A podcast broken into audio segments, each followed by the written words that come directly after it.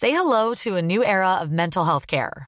Cerebral is here to help you achieve your mental wellness goals with professional therapy and medication management support. 100% online. You'll experience the all new Cerebral Way, an innovative approach to mental wellness designed around you. You'll get a personalized treatment plan from a therapist, prescriber, or both in a safe and judgment free space. Your cerebral therapist or prescriber will outline a customized plan with clear milestones along the way so you can get to feeling your best. With Cerebral, you're not alone in your mental health journey. We're here to empower you to live a fulfilling life.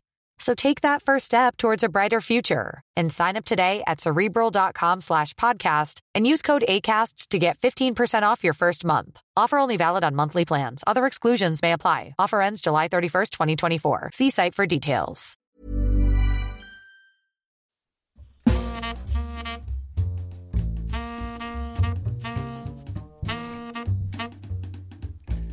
Kia ora and welcome along to this, our final, final, final little piece of content for Did Titanic Sink, the um, fantastic Radio New Zealand podcast series that I've brought you along with my friend Carlo Ritchie, who joins us now via the magic of the internet. Carlo, can you hear and see me?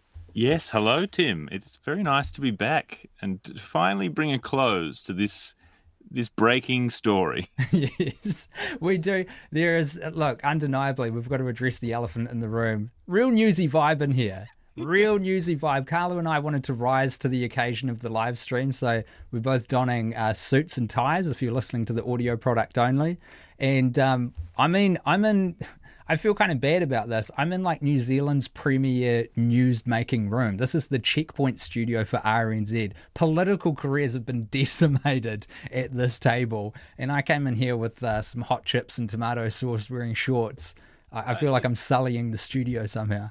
Oh, it's no less an important topic, though, Tim. I mean, it goes right to the source. We've really eviscerated right to the heart of the myth of Titanic. And I think what better a studio to do it in? Oh, that, that that's good. That's good. Thanks for um, getting rid of any fears that I've got that we may be sullying the good name also, and spirit it's important of this to know that I mean, for every, all the other episodes, while we weren't wearing suits, we were wearing period costume, which was just a little something for us. That's absolutely right. And maybe it would be good, actually, Carlo, to kick off if we pull back the curtain a little bit and give people some behind the scenes information. Um, before we do any of that, though, because I know that I'll forget to do this later and I'll feel so terrible about it couple of things. Number one, in the lead up to this uh, live stream, I had to listen to all the episodes back again. Pretty good show. when you're in it, when you're making it, it's very hard to, you know, get any sense of what you're making is any good. And I hadn't had the opportunity to um to listen back with fresh ears, but I was I was pretty convinced and compelled, man. Yeah, I do. I I do enjoy. I had a lot of those moments listening back to it myself, where just staring out the window and like taking a sip of whiskey and then putting it immediately down, Like, "Well, I'll be goddamn, those boys pulled it off." so it would be incumbent on us, um, uh, in light of that, the fact that we actually enjoyed a re-listen of the show, to say thank you so much to a couple of people who were so instrumental in bringing it together. The first person I want to mention is Justin Gregory, who is looking after the comment sections for our Facebook and YouTube, respectively, at the moment. He's our executive producer who looked after us um, throughout the entirety of the project and just an absolute champion and a gentleman. Um, so thank you, Justin. Do you want to say anything to Justin? Yes, a huge thank you to Justin. And also, some of, I think, my favorite parts of the podcast were his uh, artistic vision in saying, like, I insist that there needs to be a flashback to 1908 in this episode. and we're like, I don't know, Justin, it doesn't, do, do we really need it? He's like, yes, there must be. And then listening back, he, he he was right. The man knows radio. Absolutely. Justin was joined by um, so Tim Watkin is the other executive producer. Tim's been fantastic. He's um, as far as I can tell, sort of left us to our own devices, which has been great. Blair Stagpool, we've got to talk about Blair. Blair, unfortunately, he was going to um, operate this uh, little operation this evening. He's been our sort of e- uh, editor and studio engineer, but um, unfortunately, he's he's fallen a little bit ill. So hopefully, he's watching now or um, listening in the future. But Blair, buddy, couldn't have done it without you. The hours that you put into this, just thank you so much, mate. It was a crazy schedule. Yeah, it was what was it? Set two months of editing, I think, went into this six six episodes, one bonus episode. It was it was nuts. And so, uh, Carlo, should we talk a little bit about the production week? Because I think this is pretty funny. I've been telling people this sort of offline. Should we tell the story? Yeah, sure, sure. As we mentioned in the podcast, you know, this all started a few years ago now at a at a pub in Australia where Carlo and I were swapping stories about conspiracy theories, and Carlo um, dropped this bombshell on me, and it stayed with me ever since. And then Radio New Zealand said, "Oh, we're, we're going to do a podcast round for rangatahi young people for comedy." And we were like, "You know what really cracks up the youth? A hundred year old maritime disaster. So, Nothing strikes through, especially if it's presented by an Australian comic. Absolutely. Yeah, that's really going to get New Zealand's youth fired up. 100%. So we, you know, entered into it. RNZ said yes, which we were delighted by, and um, it really came to the party. We did a lot of like research, and well, you did a lot of research, Carlo, you know, and you had written out these episode descriptions of what you wanted to do. You watched the film. I watched the film once, uh, the day before we started recording, and then we got to production week. So Carlo flies over here from Canberra, and we've got a week of recording. And I'm like, I think that's enough time. We should be all right based on my experience doing this sort of thing. We we record a couple of episodes in day one, and we listen back on the Tuesday, and we're like, nah, it's uh, not quite right, not quite. I don't quite like it. It's not quite good enough. And then we sort of did the same thing on the Tuesday from memory, and we were sort of closer, but it wasn't quite there. And then we went away on Tuesday night, and then I got viral laryngitis and couldn't talk for two days. and um, we had to record all six episodes in on one, day. Take, on one day. One take, one day on the Friday, And- which and is why we pulled the in the big guns. We, we really must thank, which was uh, Chelsea, who our, our director, who we on the Wednesday we realized we really needed someone in the room just to help guide us and shape the episodes a bit. And we both worked with Chelsea before, and we're like, well, let's let's get her in, and and she she sat through us essentially bombarding her with all six episodes Yeah.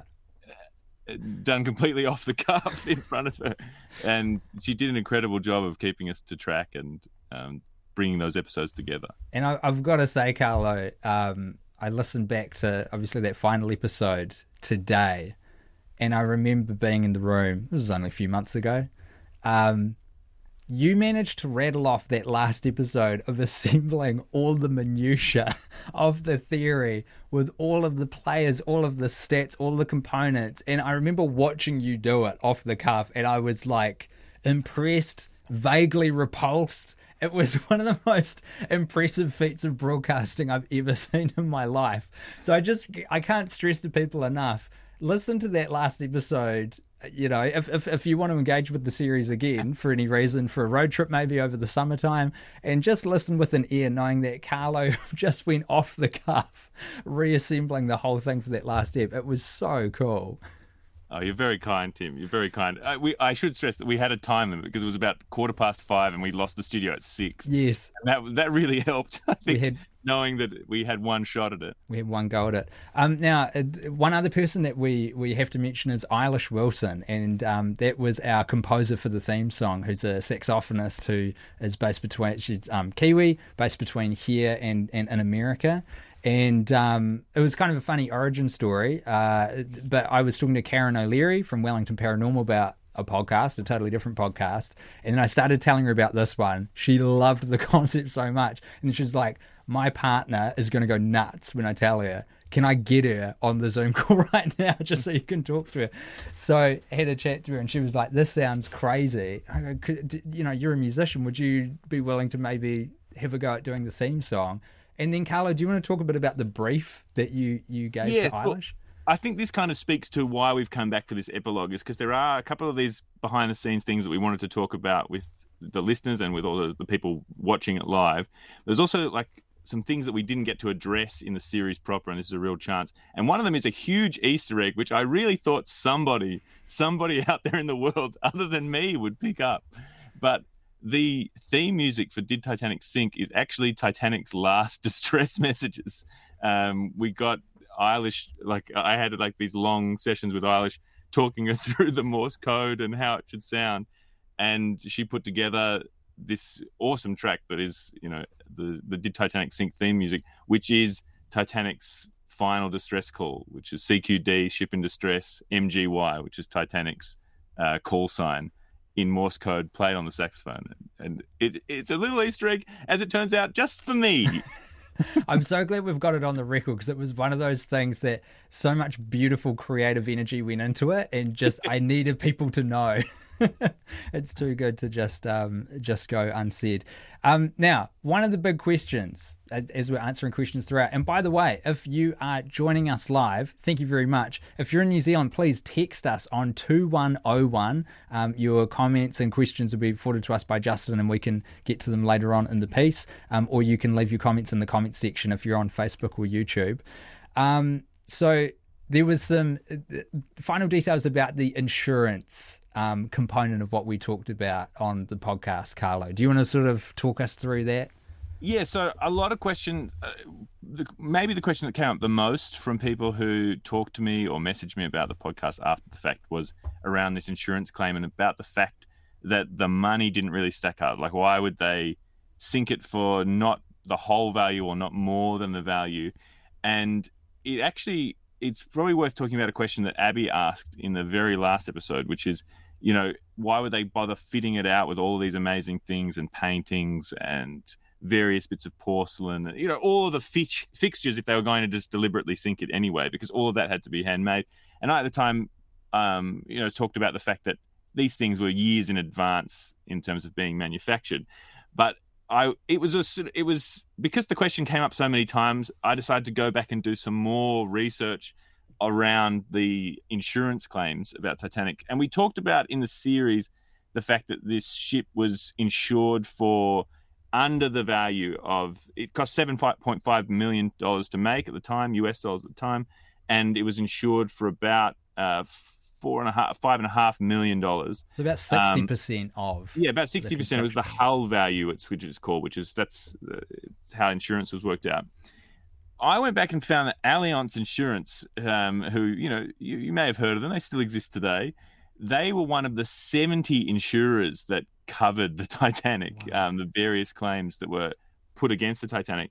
And the total insurance paid out at the time was actually $14 million. So twice the value of the ship was the total payout of insurance. So, so they made money on this. And the reason they made money was because of all of those tiny little things like the paintings, the fixtures, all of them were separately insured to the hull value. Which does so, bring the financial motive sort of more back into play and uh, this is a great time to bring in the very astute Dr. Abby Howes, who started probing around this question because she joins us live in the studio. I was here the whole time. Thank you for patiently waiting, Evie. How are you doing? Oh, I'm lovely. Yeah, it's a pleasure to be able to make noise again because I've been um, I have a real hot mic. Uh.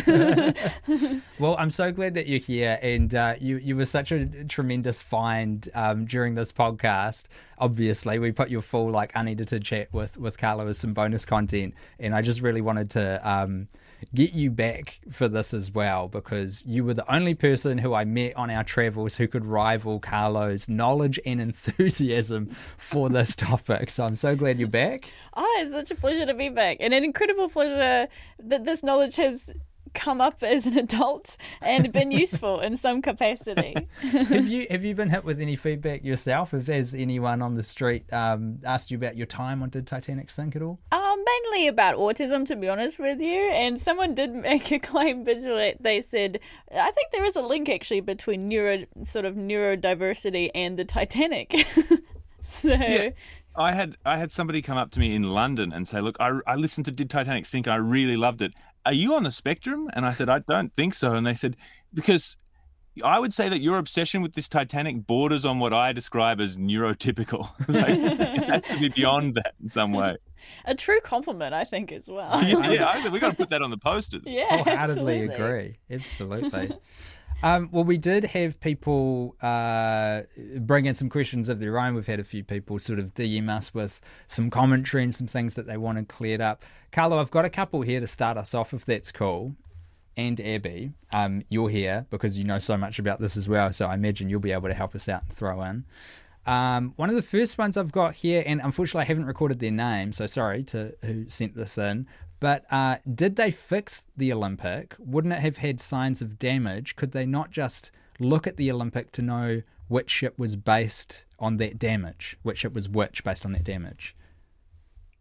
It's look, it's an excellent question, and I've had this question asked to me a couple of times as well. And the thing is, they did, they.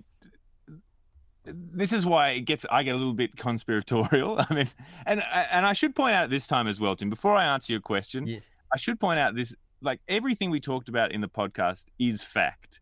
The question of did Titanic sink, and you know whether the the veracity of that claim was, we tested that, but everything we talked about is all true. The ship's fire, the insurance claims, the other ships, the witnesses' sightings, none of that we made up. No, Um, and, and I cannot stress this enough. Every uh, constructed piece of radio drama that you heard is based on factual documents that Carlos sourced and put into a format for people to read. But those are court documents. Those are official documents from history. Uh, Yes, that- that we, was- we have to thank the Titanic Inquiry Project for going through and meticulously annotating those mostly handwritten notes and putting them into PDF savable files, which are available online. And it's an incredible read if you want to get into some, some light summer reading of the 2,000 pages of both inquiries. So with um, that with that addressed, back to our core question: Did did yeah. they fix the Olympic? Yes, so this is where I start going a little bit more conspiratorially because even if they didn't switch the ships, right? So the Olympic just gets fixed up and the Titanic is the ship that sank. The ship that left Belfast was completely undamaged. Like it had been fixed up so well that there was no signs of damage. There was no listing to port or listing to starboard. There was no there were no structural issues within the ship, and there were certainly no aesthetic differences. They were able to take the the damaged panels that had been caved in by the collision with the Hawke in a previous uh, the, the very first time the Olympic went in for its initial repairs following the Hawke collision. They took the uh, the massive steel plates off the ship and replaced them completely so that they, it was unnoticeable. So this is the thing: is there's no there's no visual clue from the damage of which ship is which, and it is. Uh, it, it really does strike me that the fact that when the Olympic sails out of Belfast Lough and starts its next Atlantic crossing, it's just it's like essentially brand new. It's like people comment on the fact that it's really been done to such a high level of repair that it's you cannot tell the difference. This isn't something I asked you in the podcast, but do you know if the public had an awareness of the incident with the Hawke? Like, was that sort of talked about? Was it newsworthy or noteworthy at all? It was definitely it was definitely reported at the time. Yeah, there's definitely in the news, but it's the same as any. It was such a minor disaster in the scheme of things, other than the fact that it, injo- it involved the biggest ship in the world, um, which made it slightly more newsworthy. But it there were no fatalities. Yeah. um, there was this huge legal battle that went on. But you know, like there are ship collisions all the time. Um, they they don't stay in the public consciousness for a, for a huge hugely long time. Sure. Um, so it, it was reported on at the time, but it didn't sort of stay around. I've got another question for us here, team. Um, if the intention was to sink it slowly and have everyone disembark, why still only have 16 lifeboats? Well, I Ye- guess. Well, first of all, there were twenty lifeboats. There were Ah. sixteen, um, like traditional lifeboats, and then four collapsible lifeboats. Is that correct? Here That's right, and then- And then I think technically two of the what's called ship boats, which are kept uncovered and they can be used for like um, getting around between ships, or if the ship need if somebody falls off and they need to take a boat quickly down. Um, I can't think of what they're called, but yeah. So the technically, technically, I think twenty-two. Good catch. Yes. Good catch, AB. Um, but yeah, other than that, I'll I'll pass it off to you, Carlo. But um, I just wanted to um, be a pedant for a second. Good. No, that's, No, it's a good Welcome question, and I mean, I guess this, that- th- I guess they're referring specifically to the 16 lifeboats, which is like technically there are only 16 lifeboats plus the four collapsible boats plus the two ships boats. Um, but yeah, going going away from that question slightly. So it, we talked a little bit about this in the podcast, but a year earlier, or I think maybe maybe 18 months earlier, the Republic, which was a ship with a similar passenger capacity, still a smaller ship though, it sank but it sank so slowly that all of its passengers were able to get off. Right. And the view at the time wasn't that lifeboats were for keeping people alive in the sea, they were really for taxiing people between the ships. And Right. so on the Titanic, as well as you know a lot of those large luxury liners, they had these massive doors which were lower down on the deck, and they were used for loading passengers. So you'll remember in the film when Jack and Fabrizio win their tickets and they make the last dash to get on the Titanic, they Yeah. go through this massive door quite low down on the ship. So those doors the idea was you would lower the lifeboats then those doors would be opened and then passengers would be able to get off through those doors directly onto lifeboats and be transferred to other ships um, and this is one of the issues of why they think titanic sank much quicker than it should have or started listing to one side is crew was sent down to open those doors on the titanic. And it's still unclear whether they were then sent to close those doors when it became apparent that the ship was sinking quite rapidly. And so there's this question about whether some of the doors were left open, which then meant that once the water reached, I think, I think they're on E deck maybe or D deck.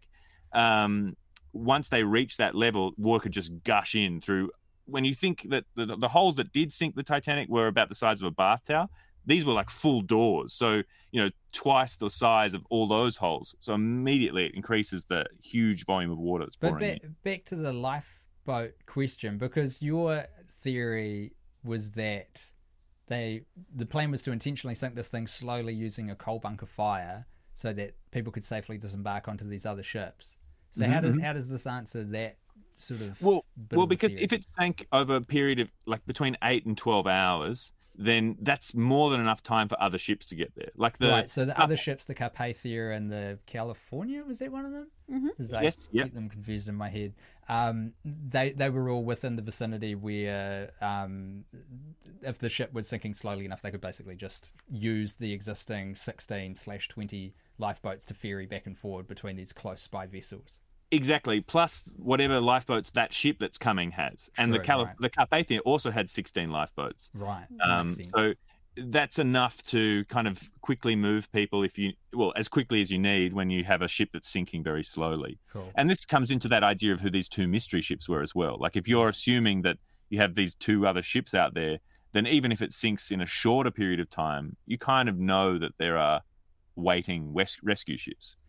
Um, I've got a final question for this section, and just once again, if you've got um, some questions or comments for us and you're joining us live, you can text if you're in New Zealand 2101 or leave your comments in the comments section, and we'll get to it shortly. Um, Carlo, how how do you get your credibility back now that you've told everyone Titanic didn't sink? So this was the the old switcheroo that happened at the end, and Abby, we asked you about this on uh, the episode itself. How you felt about this? Yeah. A little bit of betrayal. Uh, absolutely. Um, Judas Iscariot, I hope you enjoy your 30 pieces of silver. I think this is um, like sitting here like a newscaster um, is, is a good way to get some credibility back, I think. yeah, let's. I want to put this question entirely to Abby. Actually, how does Carlo Ritchie get his credibility back after constructing this huge house of cards with um, such elaborate features and rooms and hallways, and then taking away one at the bottom at the very last episode? How does this man get it back? Oh, well, there's a lot of ways you can get credibility back, I guess. Um, one of them would be um, how does one get your credibility back? I'm trying to think of. I mean, it's a redemption theory? story. Um, A bigger, a bigger, different conspiracy, like double down. Yeah. Or, or a second series really just exploring the features and details of the Titanic. yeah, yes, yeah. I think you've got to go down there, Carlo. I think you've got to get into the sea and, and prove once and for all. so like a penance situation, like really Yeah. self-flagellate using similar conditions. So basically, do what Jim Cameron did to Leonardo DiCaprio and Kate Winslet. If the brief behind-the-scenes footage, from what I've seen, is to be believed, that that water was cold, man. Yeah, That, even the one the actors was in was cold. yeah, so I've, I've got to go and get into the Atlantic. You do, you do. This is like a pseudo-religious sort of coming to Jesus moment. yeah. I'll wash myself Pil- in a- those waters and be redeemed. a Yes. pilgrimage to the middle of the North Atlantic, where the Titanic sunk. Um, That's to be done. Now, we had so many great stories interwoven of the characters that comprised this grander tale of Titanic. Crew members. I mean, my favorite, Abby, I think, was the the baker who you Uh, mentioned. yeah, he's great, Charles guy who- Joughin. just saw what was happening, decided to raid the liquor cabinet, got absolutely hammered, swam around for a little bit, didn't even get his hair wet. yeah, he's. I didn't even know it was cold out there. so good. Um, so I wanted to um, open the floor because there were these two characters that we sort of um, touched upon a l- tiny bit, I think, in the podcast, but we talked about a little bit more offline. And this is obviously the space to fill in some of those gaps of the unsinkable man and the unsinkable woman, um, who are these these two fascinating characters associated with uh, with the event. Abby, would you be able to take the reins on this and, and tell us about this unsinkable woman? Yes, well, um, uh, usually unsinkable is referred to as Molly Brown, who was like a first class passenger. Um, Oh, but- she was in the movie. Yeah, she's um, Kathy Bates in the Yes, movie. yeah. Um, but there's actually someone on board who was even more unsinkable than Molly Brown, and that was a um, stewardess called Violet Jessop. And um, Violet was born in Argentina. Uh, she became a stewardess on the seas. Initially, when she applied, she was like, Hello, I'd like to be a stewardess. And they said, You are too hot for this job. And she said, I can look trash, I promise. And they said, You better. And so she went out and bought clothes and made herself look really bad, like all her, not her colors, all kinds of things. And she showed back up. She's like, "May I be a stewardess now?" And they were like, "No, all right then." And she became a stewardess. Um, they're quite interesting stewardesses because if there's only like, I mean, there are 900, almost 900 crew members on board the Titanic, but I think only 20, I think it's 23 were women. There's no, there weren't that many female crew members Right. and most of them were stewardesses and their job was to sort of look after the female passengers and clean their rooms and run errands and that kind of thing um, so basically uh, it was not easy it's not easy being in this position and she was actually fired from her last job at the royal mail line because the captain um, made some advances at her Oh. yeah, well, she wrote this in her memoirs, and she was like, "No, not interested." Um, and then he fired her, but for being too flirtatious.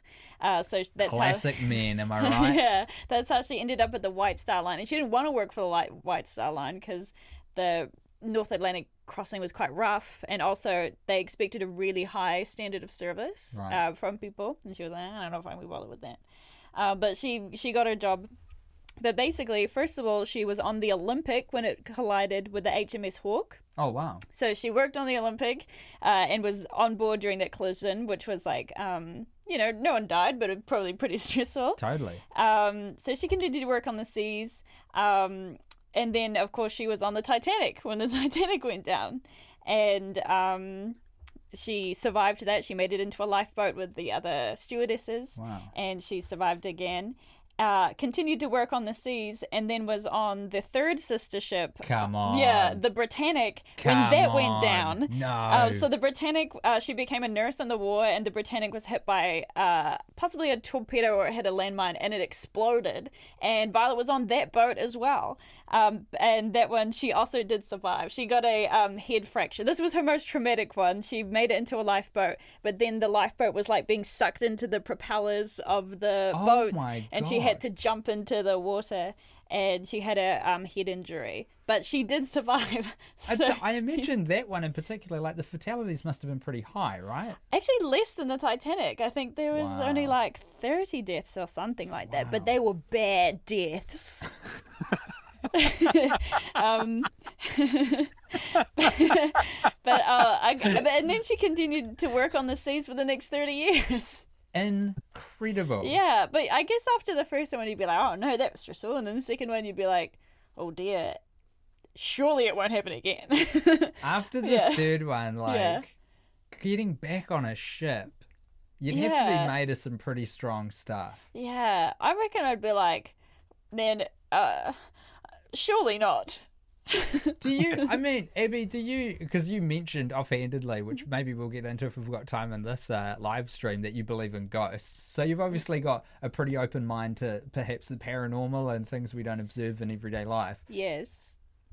This woman seems kind of pseudo cursed. Like one way Yeah. of looking at it is that she was blessed because she mm-hmm. survived all these things. But the other way to look at it is these things kept happening when she was on these ships. Well, actually, even more stuff happened to her. She almost died of tuberculosis and scarlet fever when she was a kid. Um, her prognosis was so bad that they um, were like, oh, she's only got a few months to live. And actually, one time when she was on a ship, um, she went back to Buenos Aires, which is where she was, uh, she grew up, and went back to the hospital where they told her that she was going to die, and was like, "Look who's back, baby! It's me." So this job was just yeah. cheating death Yeah, in a variety she of really different ways. cheated death a lot.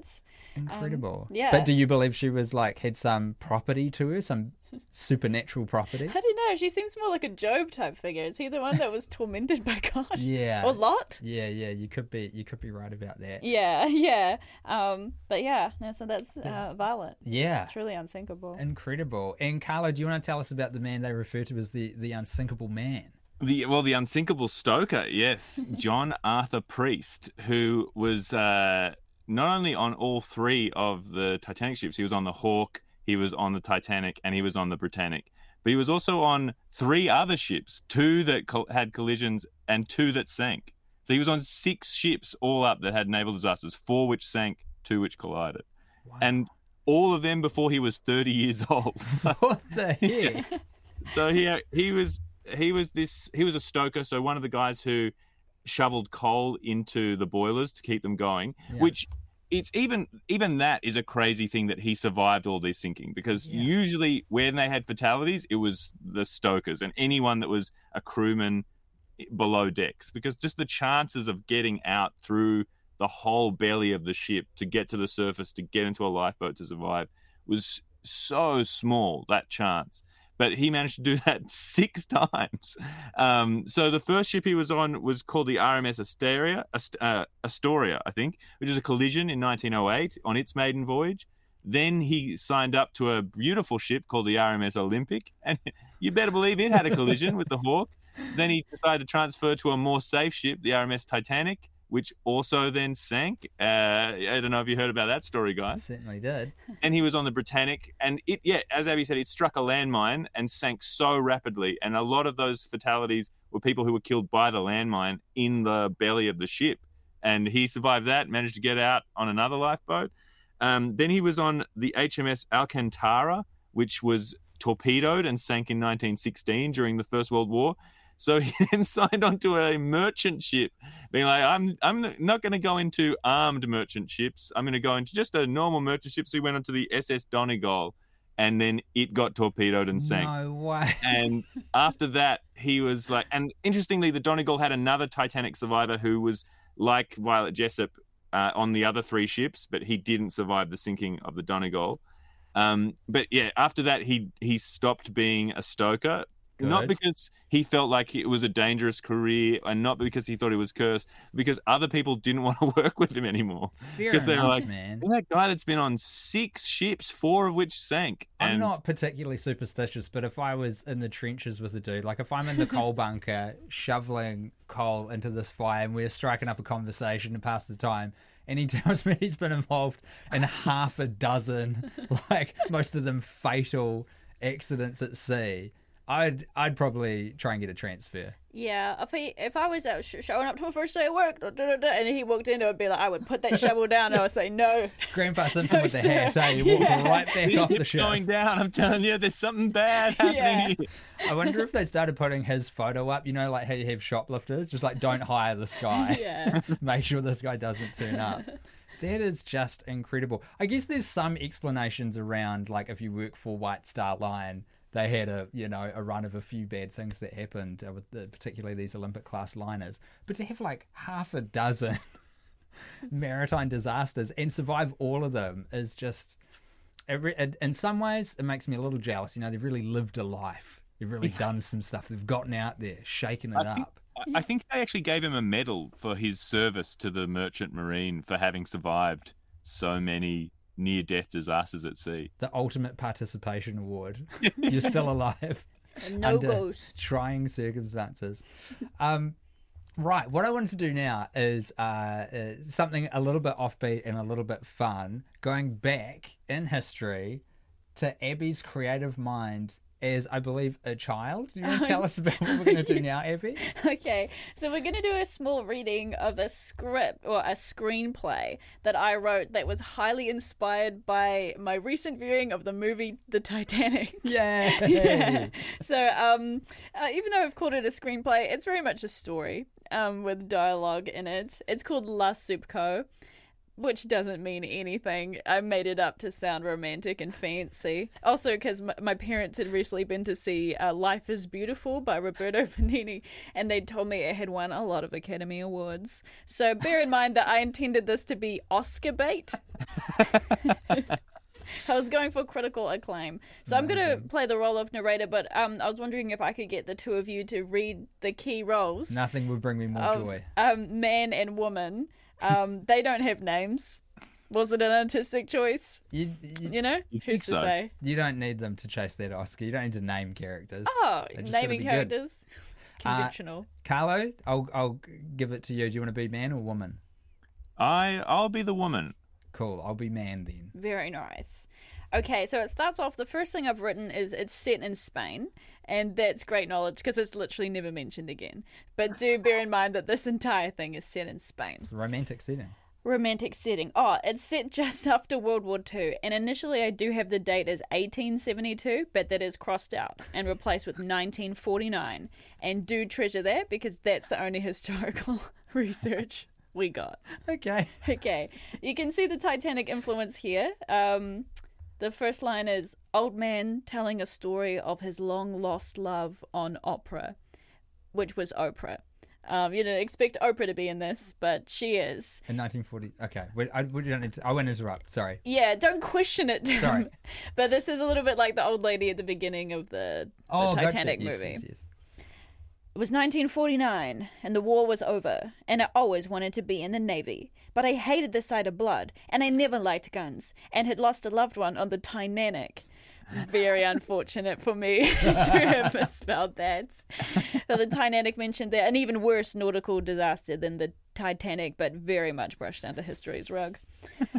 I but I still wanted to be in the Navy. I went in for the training. I was practically a gold mine to the Navy since they had lost so many people in the war. So I went for the interview. First, they gave me my uniform, which I thought was a bit surprising because it was very fancy, and you usually had to pay at least $200 for it. But I found out that it had belonged to one of the dead Navy captains, but I'm still very fond of it. I went to the interview. I started talking about myself, and they told me to go away and never come back again after five minutes. After the interview, I strolled along the dock and did what most people did in this situation think of things to cheer yourself up. But my mind kept going back to the interview, and I cursed myself for showing them the scar on my right shoulder where a shark had bitten me on my very first fishing trip with my dad. Then I saw her. She was walking along the beach with a small dog singing. It was the most beautiful voice and person I had ever seen in my life.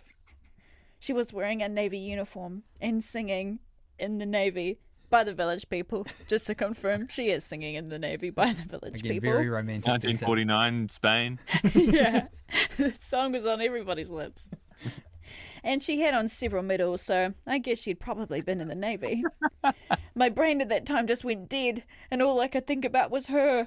And I saw her in a wedding dress, and me in a suit next to her outside a church. And I knew that was now my goal in life, as it had been before, to not make a fool of myself. I stepped forward and forgot I was on a dock and stepped right into the water.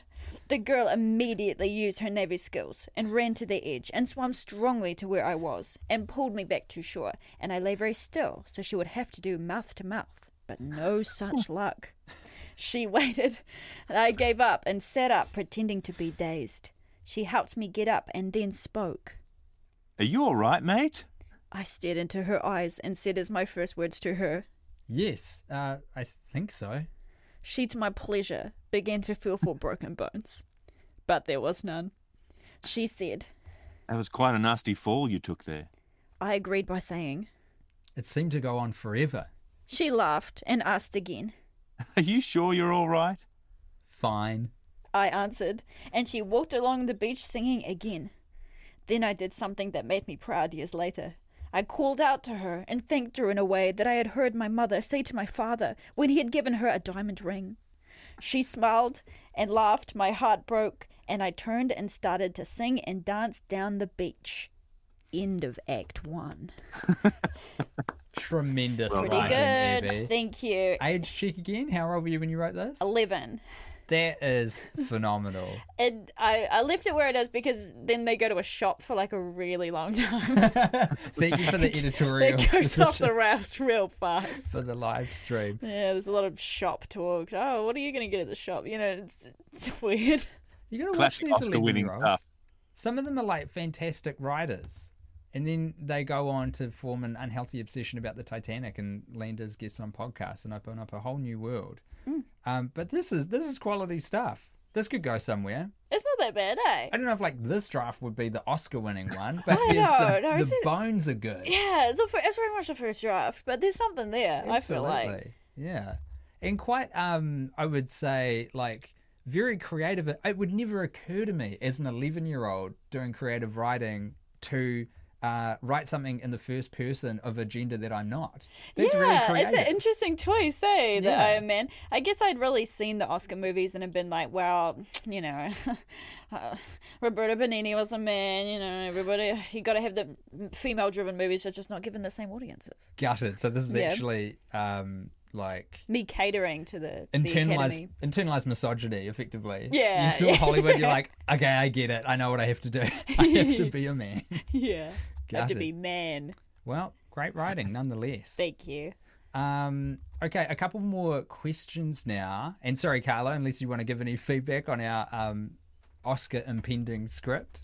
No, I mean, I would I would suggest that potentially something that's worth changing for the Oscar-winning version is to set it in a country that didn't remain neutral in the Second World War. but uh, admittedly, that war could be the Spanish Civil War, which I may have had a naval part in. We have had a text message, and if you are joining us in New Zealand uh, on the live broadcast, 2101 is the text number, or you can just send us stuff in the comment section. Jack from Wilton has asked how many Interislanders would fit into the Titanic. Carlo, I don't even know if you'd be familiar with the Interislander, but it's the ferry that goes between the North and South Island um, across the Cook Strait. I've just done, How many of those would fit into the Titanic? Yeah, yeah. How big is the Interislander? The only thing I can find immediately to hand, and I can dig in a little bit, is that it is 220 meters long. Do you remember how That's long? quite the Ti- big. Yeah, it's long. Um, di- how long's the Titanic? Do you remember? Oh, that's an excellent question from memory. Is it 709 meters? That sounds right. Yes, I um have the image of the newspaper where they put it up like this against like modern skyscrapers. You guys are way off, according to what I'm seeing on the Oh. internet. 269 meters. Does that- 269 meters. yeah. Does that does that track? Wow. Does that It might be 709 feet. Oh yeah, that might be it. Yeah. Which Um, means the Interislander is about It's 90%. about the size, the size of the Titanic. Yeah, it's, it's So one. Yeah, so Jack, to answer your question, it, I assume uh, in every other dimension it's probably quite quite different, but lengthwise, you're only getting one of those in there, mate. Yeah, it's actually interesting because when you, you look at the Titanic, most modern cargo ships are bigger than the Titanic was. Modern Um, cargo ships are crazy though.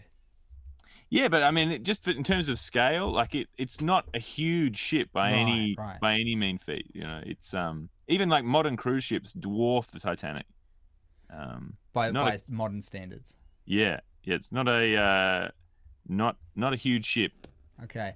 Um, I've got uh, some more questions here from people joining us. Abby, I want to throw this one to you first. Did the movie, that I assume this is the James Cameron movie, because I recently found out there's three, I think, Titanic movies? Yeah, there was one made in the fifties, I believe. A Night to Remember was one. Um, they made one based on the an, an autobiography, I think, as well. Yeah. And then Jim Cameron's one. Yeah. I'm assuming this question is about the recent one, the mm. 1997 James Cameron one. Did the film get anything outrageously incorrect? I think the major thing that I think of, I know what you, Carlo, is that um, Jack was like invited into the first class dining lounge to like have dinner, and I don't think that ever would have happened. Like that, it, they the classes were so incredibly segregated. I don't think they would they ever would have happened that they would have allowed a steerage passenger Yeah. into first class, even if he was hot and scrubbed up nice. Do you gonna have bouncers? Between like in first class. I guess the staff Yeah. are kind of maintaining, you know, the the the separation or segregation between the classes. right? Yeah. Oh, there was this one guy there. I can't remember his name, but he was a little bit of a con artist, and he came in in second class, and then put on hoops of jewels, and then strutted around pretending he was first class. that rocks. Yeah. Love yeah, that. that's the one that I think of. But what about you, Carlo? I think probably the big one is like all of the paintings that Kate has. Um, you know, like she has Picasso Oh, and a- yeah. Matisse, I think, um, and a Monet painting. Like all these like extraordinary, famous, available works. Which is a very odd thing to put in a film where you know the ship is going to sink. You know, like yeah. um, yeah, that always sort of uh, that's always an interesting one. Um, the other thing is, like the big one is the Titanic stops after they hit the iceberg, which didn't happen in real life. So in real life, it stopped like immediately after the iceberg, but then Captain Smith ordered it back up. Was like, let's just run for a little bit longer and see how it's going. Which is also one of the reasons why it sank much faster because the water Gonna was say, that suddenly would make- pouring in. That'd make things far worse, right? Like it- Yeah, it's yeah, really exactly. taking on water if you're moving through the ocean at that point. Exactly, and that that kind of goes to the claim of the you know them trying to get closer to other ships. So in this case, maybe trying to get closer to the Californian for rescue, or Right. To the position where they thought other ships were, like the SS Parisian, for example. Right. And I'll add a detail which, um, Carlo, correct me if I've got the details wrong, but having just re listened to the podcast, what you believe, well, the American version of Bruce Ismay was a very um, villain colored sort of caricature of him that was Oh yeah, continued on in the film as it's been. You think uh, he was sort of unfairly recorded in history, and James Cameron continued that tradition in the film. Totally. And I think they do that for all of the British characters, really. Like, there's a very much an American, like, you know, uh, an anti British feeling throughout the film, which I can certainly understand. But, you know, like, there's just constantly, like, officers coming into deck drinking tea in the emergency, like, what's going on in here? You know, and then, like, falling. Like, there's constant, almost every officer is shown at some point holding a cup of tea at one point. Just like to really visually establish that they're English, you know. Okay, well, this brings us to a very um, special part of the live stream and something that uh, I've probably had as the big ticket item in my head going into this. As I mentioned at, at the top, Dr. Abby House was an incredible find through the journey of us um, bringing on comedic guests to join us and reflect back to us if um, Carlo had gone on insane, if, if he was dragging me into his insanity, um, and striking upon a person in the New Zealand comedy community who was going toe for toe with Carlo on Titanic Facts was a revelation. And so, what I wanted to do during this um, this live stream, this final uh, sort of full stop on the series, is to pit you two against each other to try and determine one Titanic champion by having a five question quiz to see who really knows the most about the Titanic. Can well, we- I already feel a certain degree of trepidation given that I just thought the Titanic was nearly a kilometre long. Can I also just preface, me and Carlo have been so nervous about this quiz that every email we've had about this have been like, oh god, the oh my credibility. All of the credibility of this podcast could go out of the way. Like, I'm trying to restore this thing. You know, like Yeah. before I did this podcast, I was only 1% invested in this conspiracy. Now I'm like 25% No. in belief of it. Mm-hmm. I desperately need to get my credibility back. And instead, I'm going to do a quiz and just absolutely fall, I'm Carlo, sure. you're Yes. looking at this all wrong. Much like the Titanic, we are fully invested against loss here because one of the two major participants on the podcast is going to win. So that will go some way to restoring credibility in the series itself. My heart is beating. I also have a real tendency to absolutely lose it in a quiz situation. Well, there's only two of you, so let's find out how you do, Abby. Take a breath. Do you want to take a, a drink of water while I, I Yeah. present our first question? I'm Yeah. to. Um, We'll use the honor system a little bit here, folks. Carlo, you're on an internet connection, but it's, it's pretty quick. So I'm just going to get you to buzz in with your names Mm-hmm. if you want to go first, okay? Um, on the question. So here's the first question. You can't see my screen, eh, Abby? No. Okay, great. First question. I feel a little embarrassed asking it now because it's come up earlier in the episode. What was Titanic's gross registered tonnage, aka her carrying capacity, to the nearest metric ton? I, I think I know this, but I I absolutely do not know it. I think I do know it, but I might be thinking of its displacement, which is not too dissimilar. But then I might get it completely wrong. I have a feeling. Oh God, am I going to double? I have a feeling it's twenty-two thousand and something tons, but now there's like this thing at the back of my mind saying it's forty-one thousand. But I think it's twenty. Is it twenty-two thousand? What do you, you tell me what you want to lock in? I think it's it's something around twenty-two thousand tons. I think. I'm locking you in for twenty two thousand. Abby, what is your guess? Oh gosh, my hands are shaking. This is terrifying. Um, okay, I'm gonna go. Um, I'm gonna go with Carlo overshooting again, and I'm gonna go it's fifteen thousand tons. Carlo is closest, but other Carlo was more closer. So it's, the correct answer is forty six thousand Oh, no. three hundred twenty nine. No, no. I just I second guessed myself. I was like, no, I think you're overshooting, Carlo. You gotta damn that the two of damn you- berry. You do need to calm down a little bit here. You're It's self-flagellating like you're getting these obvious facts wrong. No one knows the stuff off the top of their head. Please Our calm worst down. fears are coming true with the first question, Tim. Okay, this one's not a math one; it's a person one. Okay, Who was Titanic's most wealthy passenger? Abby, Go, John Jacob Astor. Carlo. Do you want to take a guess? Yeah, it's, I'm pretty sure it's John Jacob Astor the fourth as well. Abby gets the point because she got there first. You're both correct. Well The done. The real winner is knowledge. That's it. See, you Thank you. worry about. Yeah, I'm all good. Yeah, I don't lose completely my credibility. I, I haven't coloured myself. What do you? you cannot establish that as a verb. Abby, do you, do you know about this cat? John Jacob Astor the Fourth. His name is my name too. Yes, yeah. He um he he died on the ship. He was one of the um the uh, I can't remember, but did he? I believe he changed into a tuxedo to go down. With Oh, the was he one of those guys? There was a and few sort guys of who did went that, down eh? like gentlemen. Uh, I think it was Guggenheim who um put a flower in his lapel and Ah, said, "Go down like gentlemen, Goes down boys." like- Yeah. Yeah, but um, yeah, I know he was one of the most wealthy people on the ship and was quite think he was tra- Am I right, Abby? Was he traveling with his mistress and she survived? yes. yeah. Go here. And I think his mistress was pregnant, maybe with like a Yes, he was Well, out running like- a scandal. I think. yeah, it's a scandal child. Um, His. his, yeah, yeah. That is And her name because was Ma- Madeline. No, that's his wife, Madeline Astor. I don't know. I, I wrote some of these details down. The others I'm going by memory, but I, I believe he was the heir of a um, a wood pulp fortune from the Astor family. Nice. Apparently, he was by far the richest individual on Titanic. He was worth an estimated, by today's money in USD, two billion dollars adjusted for inflation. Two billion US dollars is what he was worth. Okay, so right now you're both on one apiece.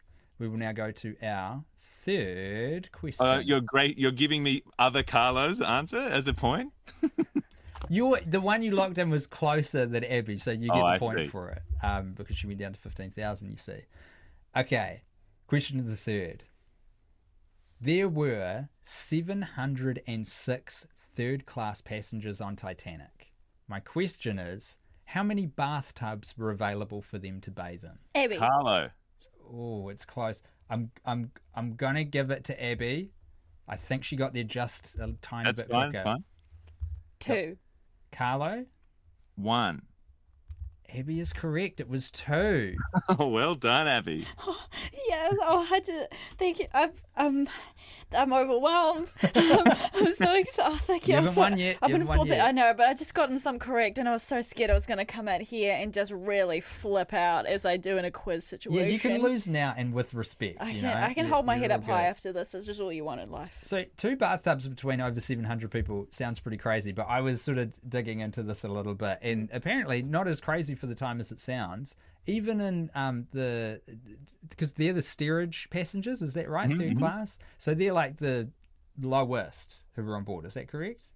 Was Yeah. Was there As one, in position of the ship. uh, yeah, it was sort of a steam and their their quarters and that kind of thing. They would. They would have Yes, been the yeah. cheapest tickets. Yeah, Yeah. yeah, Six to eight, between six and eight pounds to get on the ship at the time, and um, they all did have suites with a um, basin, and uh, apparently, like the standards of the Titanic, even for these lower class passengers, far exceeded any other ship. Oh, so it was quite luxurious for the time um, f- for passengers, even in third class. Yeah, they had hot water in their basins, which they a lot of them wouldn't have had at home. Yeah, I did. I, I read and electricity as well. Yeah. Like a lot of these people at the time wouldn't have had um, electricity in their houses, and they, and they did on the ship in their rooms. So um, crazy to think how how much luxury we've got these days. You know, we're all living like pharaohs, like Egyptian pharaohs, and we just complain about everything. Anyway, fourth question for the quiz, folks: How many dogs survived the Titanic?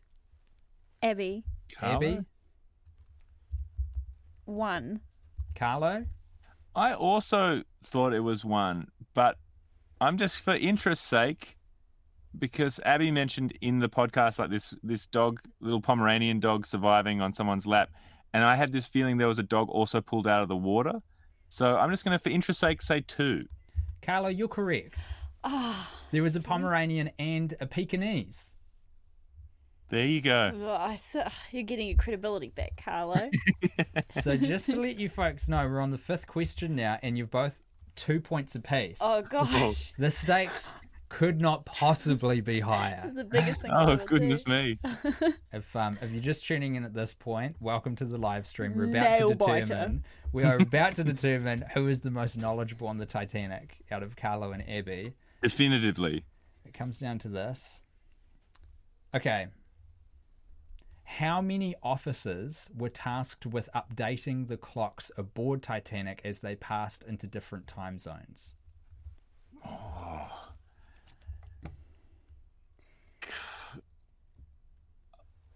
I don't I- know. Yeah, I Have to be a guess. I I'm gonna just guess as well. I yeah, I'm gonna just guess. I'm gonna I- guess. Oh, will six. someone say their name? Someone say their name to buzz in. Rules are rules. Oh, Car- Car- uh, sorry, Carlo. Carlo I'm gonna guess one. and It- Ed- sorry, keep going. Um, I thought when you were saying you have to say their name, I was like, and I think it's gonna be Pitman.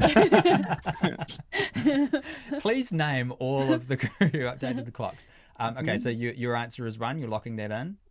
yeah, I feel bad about it. I'm gonna be honest with you, but uh, yeah, I'm just gonna have to go with one. And to Abby now. Um, you know what? I'm gonna go with three. Okay. Abby. Thank you. the correct answer is one. Oh, Carlo, Was it Pitman? you've done, huh? Was it Pitman? It was the captain. So, Oh. interestingly, the Titanic had um, a system where all of the clocks aboard were synced to the master clock. So the captain could update it, and all of them in real time would update along with it. So there was no manual changing of the clocks apart from that single one in the captain's um, area. That is incredible. I did not know that. I know didn't that. know that. My sincerest congratulations to you, Carlo. Yeah, well done, Carlo. well done. It was a guess, though. I feel. I mean, I'd, I'd just like to congratulate myself because d- d- all these other questions I think you guys could have like you know guessed ahead of time, done some research, but I really mm. wanted to get some curly one for the Ed one. I did a lot of research last night to try and figure some some weird stuff out that you guys wouldn't know. I was so sure I was going to be what was the final song that played as the Is it- band went down. Am I right in saying that's not known though? Yeah, I mean they say You it's like Instead. nearer God to thee, but it Yeah, was near my- actually a waltz called the Autumn Autumn Waltz. Yeah. And there's also somebody who claimed that it was Alexander's ragtime band. um, look, we are fast running out of time for uh, this live stream. We've got two minutes left. And um, Abby, I wanted to open the floor to you. First of all, I don't mean to skip over it, Carla. Congratulations on your win. Oh, what a thank you. what a great um, three two victory. Couldn't have scripted it better, but well done for coming out on top there. Credibility back, In- confirmed. indeed, indeed. Abby, um, do you think we've got time? There was a delightful story that you started telling me the other day about a, a, a tale of marriage woe about the Carters that I Oh thought we could yes, end on. they um really um proved that you really bring yourself wherever you go. But basically, they were two uh, first class passengers, the Carters, and um they um, when the Titanic hit the William and Lucille Carter were their names, and um, the Titanic hit the iceberg, and Lucille was in the cabin with her their two children, and William was still up, kind of smoking, and he came down to the cabin and said, um, "You should probably get dressed and head up there." And Lucille was like, okay. And then, like, picked the, um, you know, got the children already, went through the ordeal of, you know, getting into a life raft and all that stressful stuff.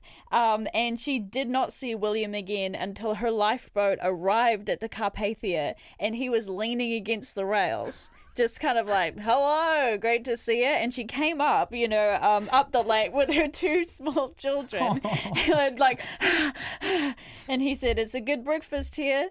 And she said, what? And then he said, I bet you didn't expect to see me. And then um, less than a year later, she did file for divorce. And she cited the way her husband acted in that moment on the Titanic as one of the primary reasons. And that divorce was granted. Wow. so one more casualty of the Titanic was the Carter's marriage. Yeah. Just goes to show, even if you like bring yourself on the most luxurious ship imaginable to try and get away from yourself and restart your relationship, you can't escape yourself, can you? a nautical disaster will not save your marriage. I hope, hope everybody's taking heed to that. Um, well, look, to close off, I'd just like to thank so much the the team uh, that's been around us at RNZ to get the series made. It's been tremendous working on. it. It's been a lot of fun. Um, thank you, Abby, for everything you've brought to the podcast. And Carlo, man, it's been so fun to work with you on this, and so impressive to watch you.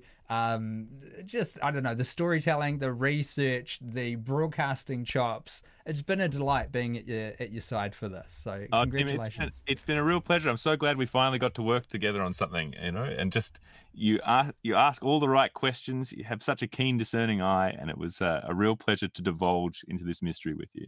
Thank you very much. Well, with that, um, we will bid everyone a bon voyage. Uh, one other question that's been coming through a lot is Is there a season two? Not that I know of, but balls in your court, Radio New Zealand. Until then, ka kite anō.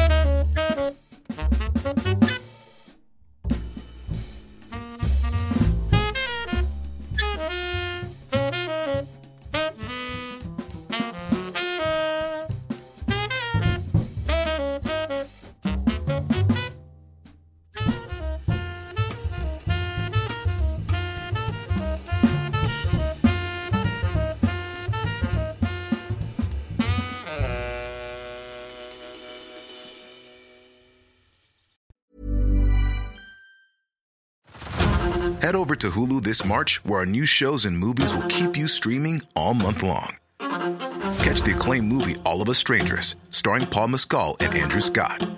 Stream the new Hulu original limited series We Were the Lucky Ones with Joey King and Logan Lerman.